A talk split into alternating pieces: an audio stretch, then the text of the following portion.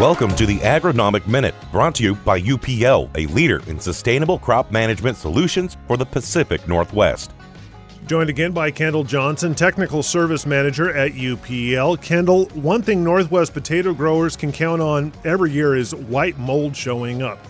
Can you tell us more about what causes white mold? Yeah, so white mold is a fungal disease in the genus Sclerotinia that can cause extensive damage to your potato crop. So some call it sclerotinia stem rot. While it can affect up to 400 plant species, it is commonly found in potatoes across North America. This fungus thrives in high moisture areas with moderate temperatures below 85 degrees Fahrenheit. It presents as a water soaked lesion that uh, will then develop a white cottony growth and it can spread fast between the stems and leaves especially if there's a lot of moisture or humidity in the canopy.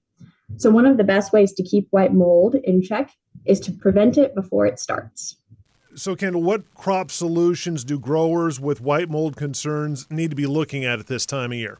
So, just besides the several cultural practices, one rotational option preferred by many growers is UPL's Topsin M fungicide.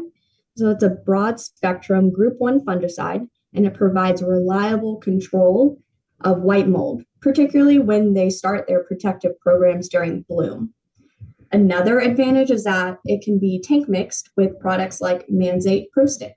Knowing I need to get ahead of white mold in my potato crop, where can I go for more information on Topsin M or other UPL solutions?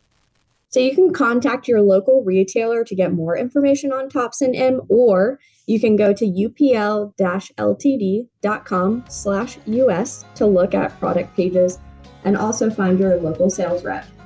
This has been the latest installment of the Agronomic Minute, a weekly segment made possible through a content partnership with UPL.